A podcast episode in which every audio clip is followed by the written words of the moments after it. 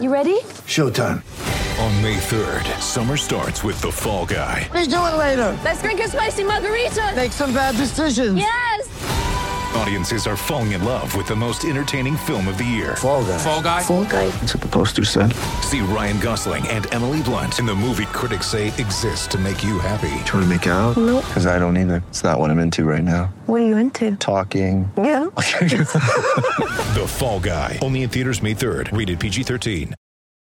When you need mealtime inspiration, it's worth shopping Kroger, where you'll find over 30,000 mouthwatering choices that excite your inner foodie. And no matter what tasty choice you make, you'll enjoy our everyday low prices, plus extra ways to save, like digital coupons worth over $600 each week. You can also save up to $1 off per gallon at the pump with fuel points. More savings and more inspiring flavors make shopping Kroger worth it every time. Kroger, fresh for everyone. Fuel restrictions apply.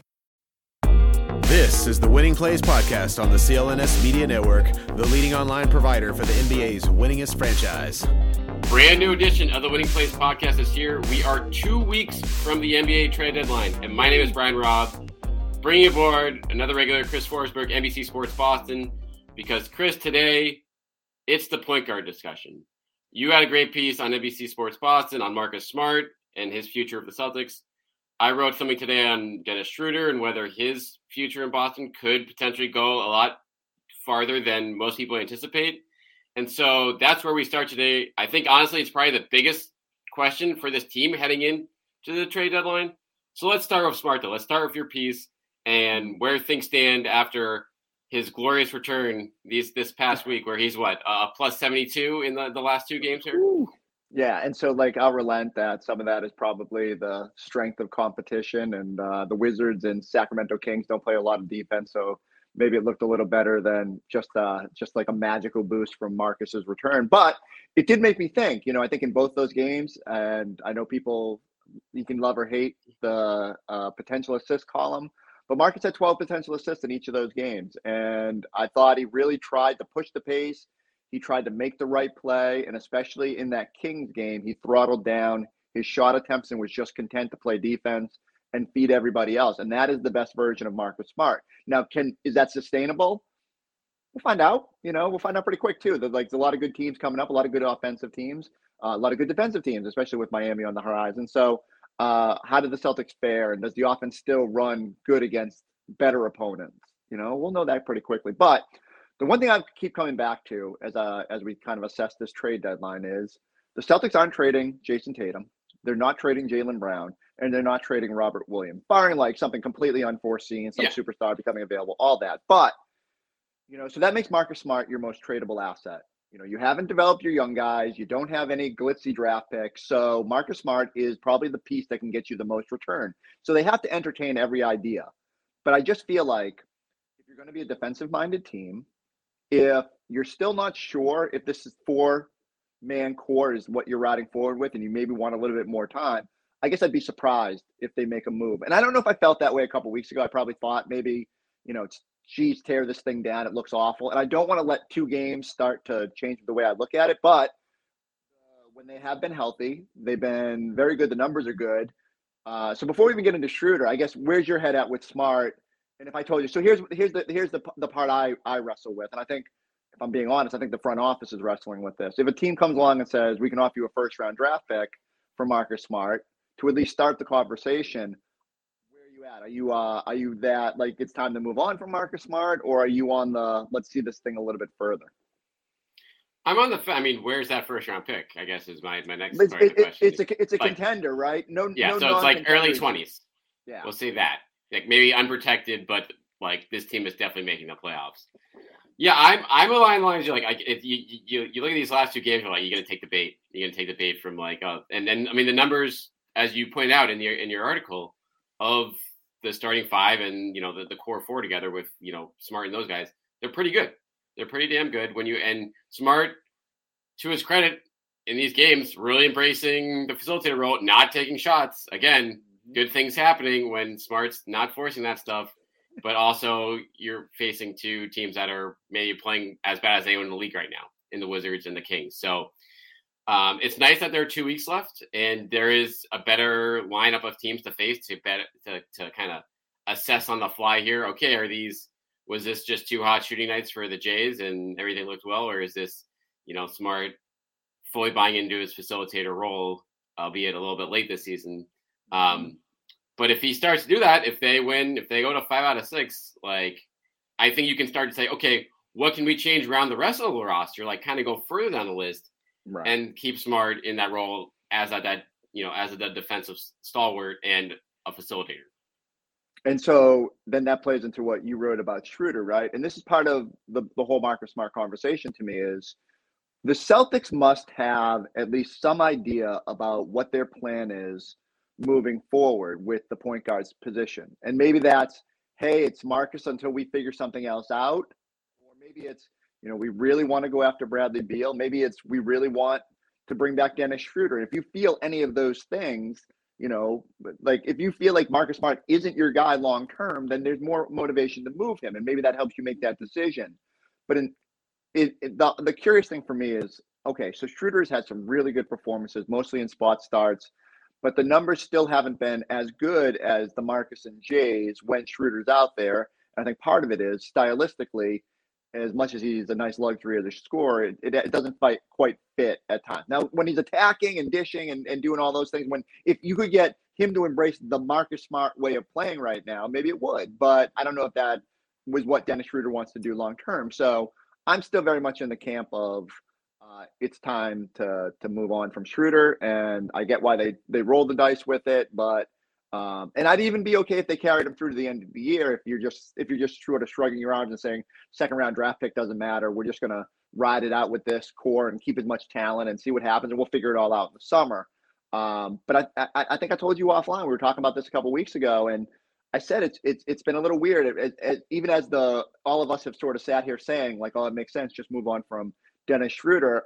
I've heard internally there is some support for keeping him around. And I don't know if that's beyond this season. I think it's more first year coaching staff that clearly wants to go for it. You've got Brad Stevens who historically doesn't like the idea of just like selling off pieces and just like trying to ride those veterans. So I think there is some internal support, but I think everybody also understands like eventually you got to clear some space for the young guys too and, and figure this thing out. So there's a tough balance there that they're they're trekking. I think what the best point you made was you know, the start of the year, we're like, oh, there's no way the Celtics can get him back for seven million dollars. Now you start looking around the league, and you're like, maybe that's not as much of a slam dunk as we think, and and maybe they do have to consider it because of the how difficult it's going to be to supplement this core, uh, no matter what path they they choose.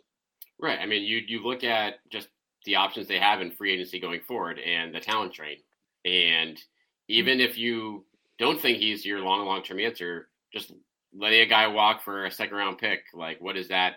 do for you in the big picture. If there is any chance that he might resign or any chance that you might use Smart in a trade in the offseason and then mm. could use another, you know, a cheaper replacement that you don't have to use your mid-level exception for. So I think that to your point, like you have to a lot of this goes into the long-term planning right now.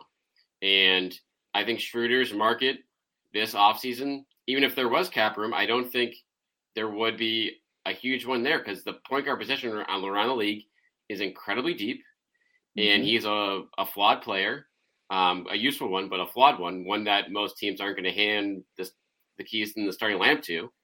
And so, from that standpoint, you look at where the Celtics are at and what it might cost to retain him, and then you think like it's not just like it's not like a shot in the dark. It's like no, this is like I think this could be end up be his best option to get even a little bit of a raise because you talk to you look at a guy like Jeff Green. Once you like fall off right. like that, you know, big money stage, like getting back into the mid level exception picture, it's not easy. You're not going to build yourself more of a market there, and I don't think Schroeder's done anything this year to really make a huge demand for him.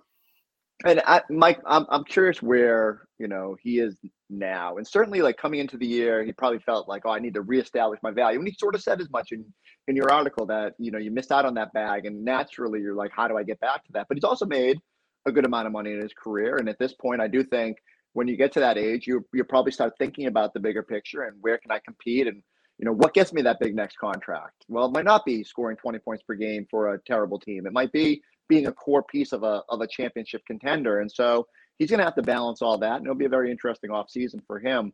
Um, I, I, I just wonder, you know, if, if, the Celtics have a priority. If, if, if, will the Celtics get to the point where they prioritize playing the young kids enough that they just have to swallow hard and you know ignore that fact? Again, it would help if you knew what what is coming next, but I think there's so many variables involved that that adds a layer of complication. It's just another reason I don't think we're going to see a whole lot. As much as that, as they're active talking to teams, I think it's a whole different level of actively talking to teams and then being willing to pull that trigger and make a move.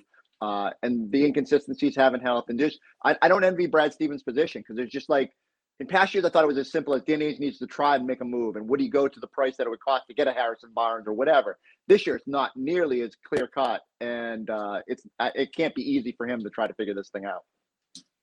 Let's, and on that, like, let's talk about the young guys for a second in terms of where they're at. Everyone's shown some flash here or there, and most of them have shown, you know, the worst of what they can be this year too.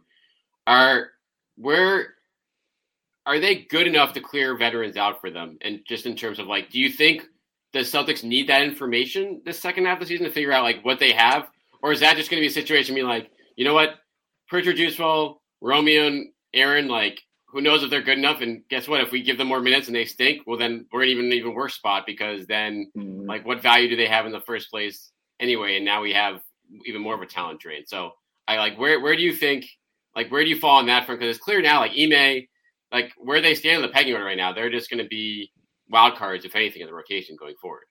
I mean, if if Payton has to wait till nine minutes left in a fifty point game to get his call, like which absolutely blew my mind that those guys weren't in there to start the fourth quarter. And I know Aaron got in there a little bit earlier. Horford played 30 minutes in that game.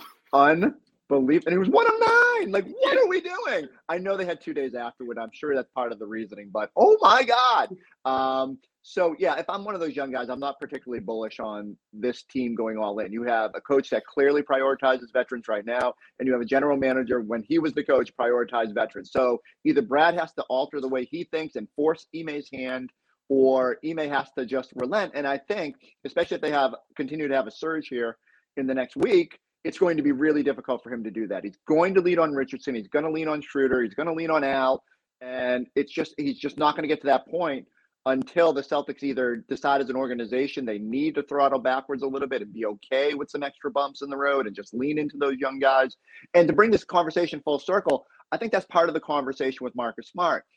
I'm not trading Marcus Smart unless I'm willing after that to trade more veteran pieces and embrace the youth because it can't just be like a one-off. You can't just trade Marcus Smart and then be like, yeah, we're still riding forward with Josh Richardson and Dennis Schroeder. Like, to me, that doesn't make sense. Like, you're sacrificing the now and not building for the future. You, it all comes back to something I've said repeatedly since they've started this bumbling ways, you know, early in the season. You have to pick a path. And I think this might be the Boston's biggest difficulty right now is that it's Ime's a first year coach and feels this inherent pressure to win, especially in this city. Brad Stevens is a first year GM who feels a pressure after not living up to expectations last year. And it's going to be difficult for both of them to think differently and think outside the box than they normally have. And I think that's that all works against the youth. All that being said, I think if they could step back and see the forest from the trees, you, you need to understand like whatever comes next hinges so much on developing young talent or at least figuring out what you've got. And I'd hate to see them get win a playing game and get bounced in round one and then say, well, we still don't know what Romeo Langford is. He's due $5 million. What are we doing? Or, you know, or to deal Aaron Nesmith because he's just not getting any playing time here and you haven't been able to figure out what he is. And so you're just like, like trade him. Although I will say, if you're just not going to play them and they have some value, then just move them because yes. it, it's just not going to happen here. And at least I can sit here and be angry when Aaron Nesmith develops into Duncan Robinson, and, and at least we can just move on. But um, yeah, I don't know. That's just I it, it, I I get why it's difficult, but it is infuriating when you consider the fact that this is a 500 team.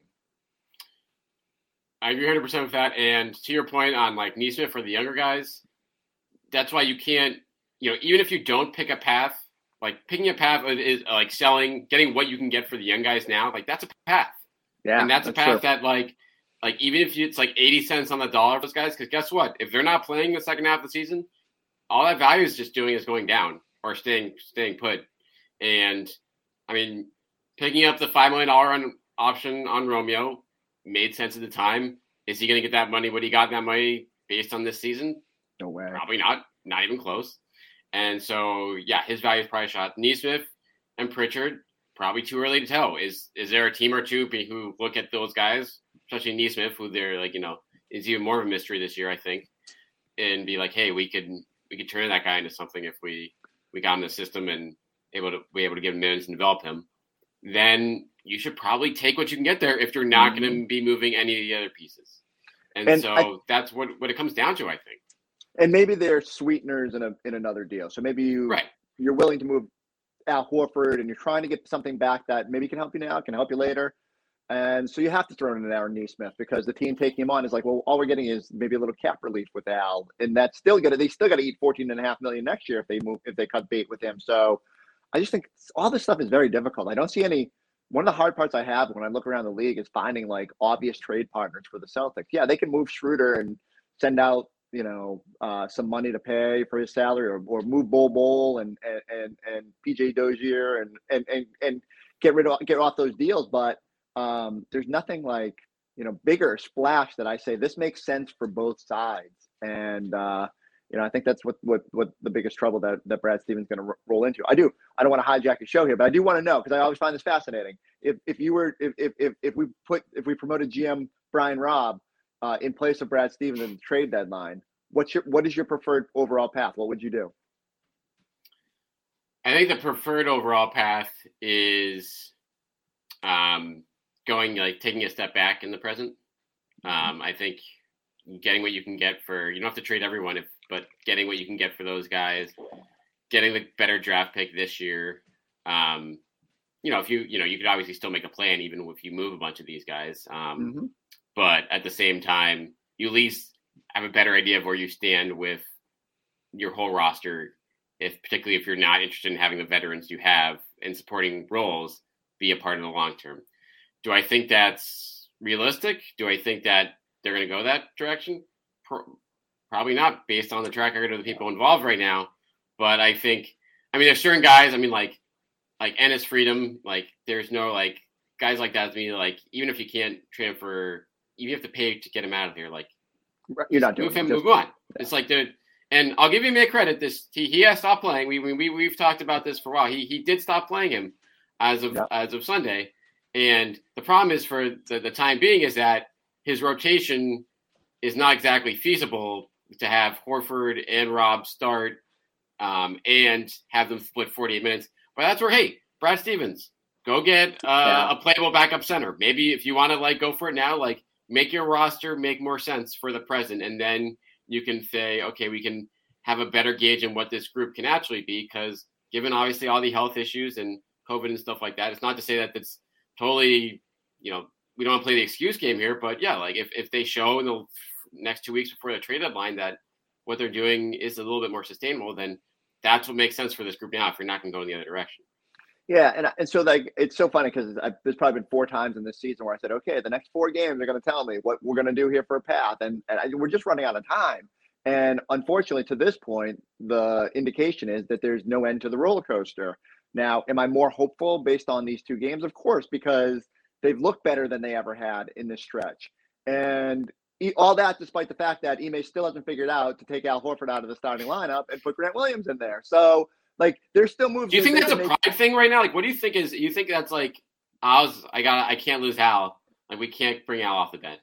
I, I think honestly, I think it's just the starter numbers have been so good that you know he took the first step. He did took all of our advice because all of us wrote it on the same day and was like, hey, you know, and and I think he said, all right, I can't break up the starting unit yet, but I'm gonna stagger him from there and make sure that we're not playing any other big because there's no one else I trust on this roster right now, unless Enes can play against another like bruiser, and which is fine. Like Enes can ride out yeah. the year being the bruiser. Like Embiid's in town, great. And Ennis gets like 15 minutes. Like right. you, that, that's that, that's a factor. And hopefully they'll have another big that they that unlike Bruno Fernando that they are comfortable going to after the deadline that can sort of bridge those minutes when Al and uh, Rob aren't out there, or if for whatever reason, if someone gets in foul trouble, or for just a bad matchup, whatever the case may be.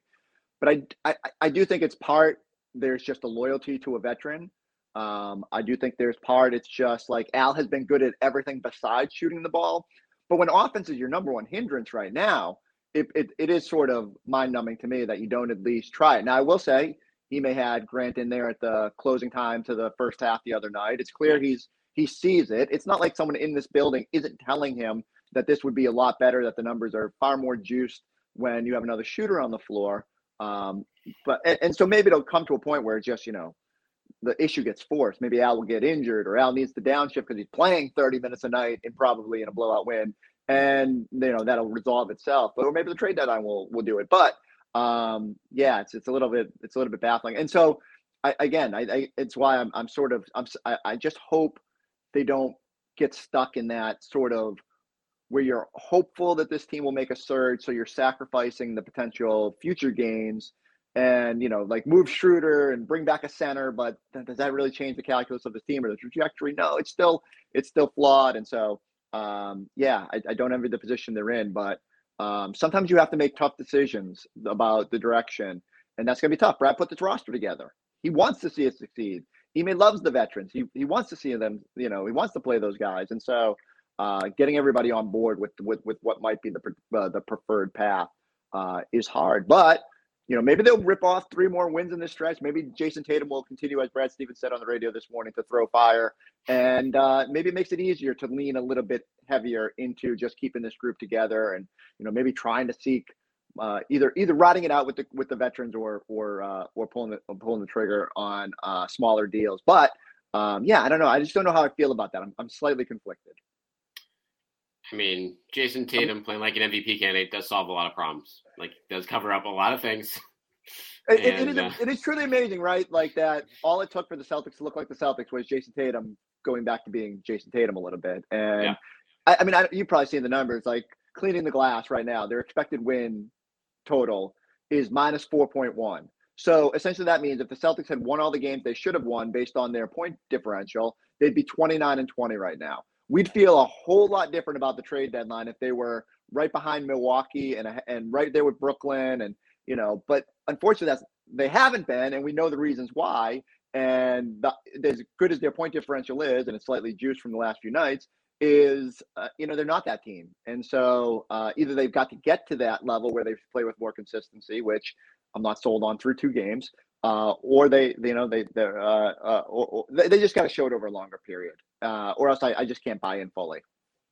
Yeah, four games would do it. That would be an all-time high for them this year in terms of consistency. all right, games. I want to let's we're gonna finish up with a little trade rumor roundup in a second here, but Ooh. first we're gonna talk about our sponsor, Bet Online, who would like to continue to wish you, Chris, a very happy new betting year Ooh. as the NFL playoffs continue. And Bet Online remains number one spot for all the best sports wagering action in 2022. New year with a new updated desktop and mobile website. So sign up today, receive your 50% off welcome bonus on that first deposit. Use the promo code CLNS50 to get started. From football, basketball, hockey, boxing, UFC, Vegas casino games, don't take advantage of all the amazing offers available for 2022. BetOnline is the fastest and, and easiest way to wager on all your favorite sports. It's BetOnline where the game starts. Okay. I had I, I had Kings plus fifty two and got burnt on that. Oh yeah, yeah. You should have parlayed that a little bit. Oh my god. I think they were up. They were up like twenty in Atlanta last night, and then lost by thirty. Hilarious! So like they, they had a thirty point first quarter, and I said, "Oh my god!" And like, what an infuriating team to watch to be this roller coaster. And I was like, "Oh no, we know how that feels." Yes, that is. We live that every day. Exactly. All right, so there have been some rumors out there in the last 24, 48 hours, uh, some involving guys we've mentioned, Smart, obviously. Um, one name keeps resurfacing, and I got to bring it up because this was formerly one of my guys, and when you're Daniel Theis, the Celtics kicking the tires on Daniel Theis just months after literally giving him away and paying off his salary uh, to the Chicago Bulls in a, in a move that I think it's fair to know that Brad Stevens was was blindsided by, uh, as he was quoted uh, after the trade deadline uh, last March. What makes sense of this, Chris Forsberg? What Daniel Theis? I assume this is a situation where the Celtics somehow get to move Horford, and you're looking for the backup center of your future. Maybe I don't know. This is how many? What what's Theis's contract situation? How many? Is it like four years, thirty-two million? I believe. And I'm not sure if all that's guaranteed, but I think a lot of it is. And what would be hilarious is if they traded uh, somehow traded Al Horford uh, for Daniel Theis and then started Tyson a two big lineup with Rob. Williams. um, then I then I would be completely you know like look I think we all love Tyson and what he brought. Uh, I struggle to understand the reasons besides wanting to get off long term money that that Houston be, would be willing to do that, but um, and I think would be a little you know, not great. Like, look, I'll say this: I, I like I I've I've also thought it's like going to be difficult for the Celtics to trade Al Horford. Uh, but I hope there was a conversation when he signed here or when he got traded here that said like, hey, we don't really know which way this is going, and if we're going to clear cap space or if we're going to put ourselves in position to be uh, make a bigger deal over the summer, you might have to be moved. And so I hope he's at least braced himself for that possibility. Uh, I think he would be very disappointed to have to end up in Houston where he'd just be relegated to the OKC rehab program part two. Um, and I don't know if Daniel Theis changes the trajectory of your year at all. You're not you're not starting him. It's a nice it's a it's a serviceable big off the bench, but uh, unless you're leaning into Grant and figuring out some more backup four minutes somewhere else, uh, I'm not sure I'm ready to believe this. I think we all have a propensity uh, to to look at guys that used to play in Boston and dream of ways to get them back. And I wonder if this is more well, Daniel Theis doesn't make sense for the for the Houston Rockets right now. Maybe Boston will go get him. Yeah, I think the only way something like that, like it has to be part of a much bigger deal involving that, like with other parts going Eastern, maybe a three team thing where it's like, okay, so who's taking Horford? Like that could use Horford, Who- and then That so, but can we do that for a second? I know you want to get to, to the to the to the to the other rumors, but who is taking Horford? well, that's your problem right now. I don't, I don't see that team. I really don't, unless Golden a the Celtics. I mean, Golden State is the one that made sense at the beginning of the year, but then you look. I guess they have been kind of up and down lately, so you wonder if Mhm. they'll they'll be like, hey, this is a guy. You know, if you guys really want to go for it this year, you know, having Al Horford off your bench or in place of Looney for 20 minutes a game, like Right. that that's a pretty big luxury. The problem is now, like, who like who are they moving out like in that Yeah. deal? Because it's like Wiggins is too good. He's not going anywhere this year, and then everyone else on that team that I think they consider moving makes so much less money. It's hard to find a match there. So unless you're getting, you're doing some you know funny business with a third team involved, it's it's it's really tough to find a team that's willing to able to take on that kind of money during this season.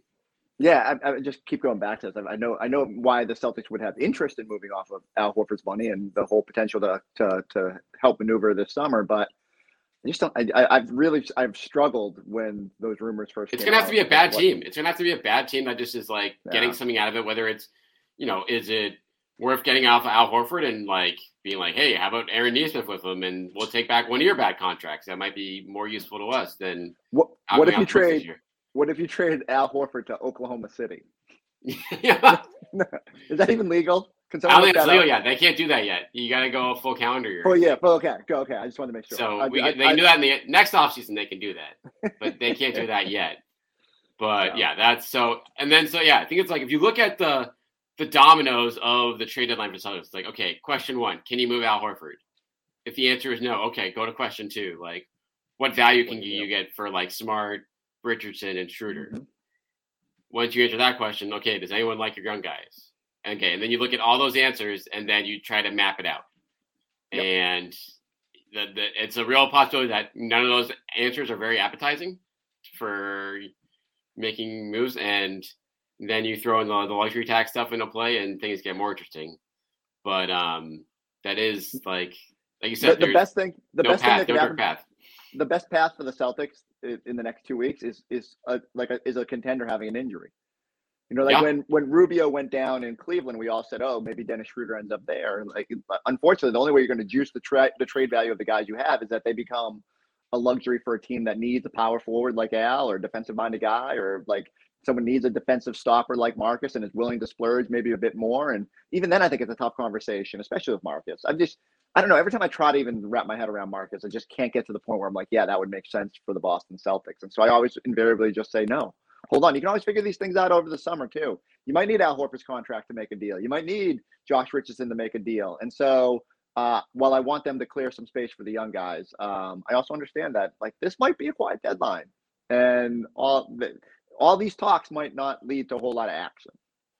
But give me some Wait. more rumors. Yeah. So did you see? So there was, I think in Bleacher Report today, uh, reported before the Hawks traded Cam Reddish, Mhm. there were talks about Cam Reddish and Kevin Huerter for Smart that did not progress, supposedly.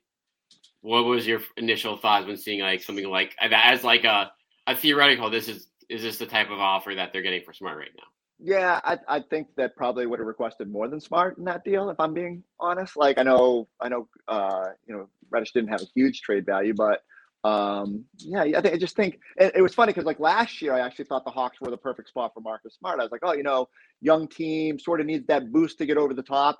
Turns out I was wrong. They were perfectly fine. They they went to the Eastern Conference. Mm. Like you know they they and I don't know if necessarily they they'd even be interested in that now, but like again, every contender is always going to want a defensive boost and a veteran like Smart, which then should make the Boston Celtics say, do we really want to move Marcus Smart? You know, do, is he more valuable to us than what we get in return? And uh, like Huerter and all that, but um, I think it's it's at least those are the type of deals you have to have at least have a conversation about and think about. Um, but whether you get to the whether you get to the point where you pull the trigger is a whole nother whole nother ball of wax. Yeah, there's no question about that. Did you make that um, trade? I, I, am with you. I would have thought about it. I would have been if it was straight up and there was nothing the Celtics had to send with Smart. I'd be like, I I think pretty hard because Huerter is signed for a few years, and I think that is a type of player where you yeah like that's the perfect type of shooter you need around right. Jayson and Jaylen. The question is, are you going to like you know obviously that's a pretty considerable step back defensively, and so what you know what's worth more to your franchise right now? That's it might just be a step sideways, and in which yeah. case like well where do you where do you go to begin with? So, but uh, that's certainly the type of a player you want to have your eye on if you're going to make the move with him. I think. Can can can Luke Kennard stop making so many three pointers this week? like I, I, thought maybe there was a chance the team that's yeah. in a tough spot too that the Celtics could sort of sneak in. When he was on the free agent market a couple years ago, I thought it was you know would have been perfect to find a shooter like that. And now all of a sudden he's leading them back from 30 down and hitting game winners. And I'm like, damn, there's no way they're trading them now. So uh, not everything is just breaking wrong for the Celtics this week. Besides winning two games. Well, yeah. So here's what's going to happen then. Like you bring up the Clippers, and just knowing Brad Stevens what he's done so far as GM, so they're gonna they'll trade for Theis. Um, they'll get they'll get Marcus Morris back, and um, they'll they'll keep searching the market Evan Turner comes out of retirement, and then they'll they'll just try to you know create some magic. I was going to say, uh, how do we trade for Rozier? Uh, essentially, the 2018-19 Celtics minus Kyrie and Gordon, because that's what yeah. gets you to the Eastern that's Conference Finals. That's a dream. That's a dream team. So I'm just, I'm just saying, we'll, we'll, we'll, let's make that a reality. All right. Well, we're we got two weeks left here. Um, the rumors will not stop at this point, but we'll be around. Did you, did you see John Hollinger? Did you see John Hollinger mention Devonte Graham as a potential option? I I want to say I didn't because that would have yeah like I don't. Know. I mean, what is what is Devonte Graham? I, I, I, it, it, just my mind went there when we started talking Terry and and uh, I, you know, I, I, get it. What do you think about the whole Dallas scuttlebutt with with the Dallas uh, makes sense. I mean, that's where he's from, and they could obviously use a guy like him. So like, and there's at least a couple intriguing names down there. I don't know if they're willing to move or not, but like Brunson and Finney Smith and Kleber, like all those guys, yeah, like you could, I could see some sort of deal coming together there that makes sense for both sides. It's interesting because like I, I just thought Mark Cuban would never trade Kleber, and you know maybe he gets to the point where he's okay with that. Um, I like Jalen Brunson. I don't know if it's the ideal fit. Um, it's a it's probably a big step back defensively, right? And yeah. from Marcus Smart, but I certainly like the the player. What is he going to earn this off season? Um, can you is, are you willing to pay that? Um, so you know, there's a lot of question marks there. I, I, I get that that one makes sense geographically. Just be, you know, I'm sure Marcus he always plays well in Dallas and Oklahoma City and all that. Um, but I don't know. I still, I still, I just can't. I haven't got. I haven't. No one has hit me with a Marcus Smart trade offer that I said yes, that makes sense until Danny Ainge swoops in with two first round picks. Yeah, right. and uh, two first round picks and Jordan Clarkson. Whatever. Yeah, I, am trying. I keep trying to think the shooter you could pluck out of Utah.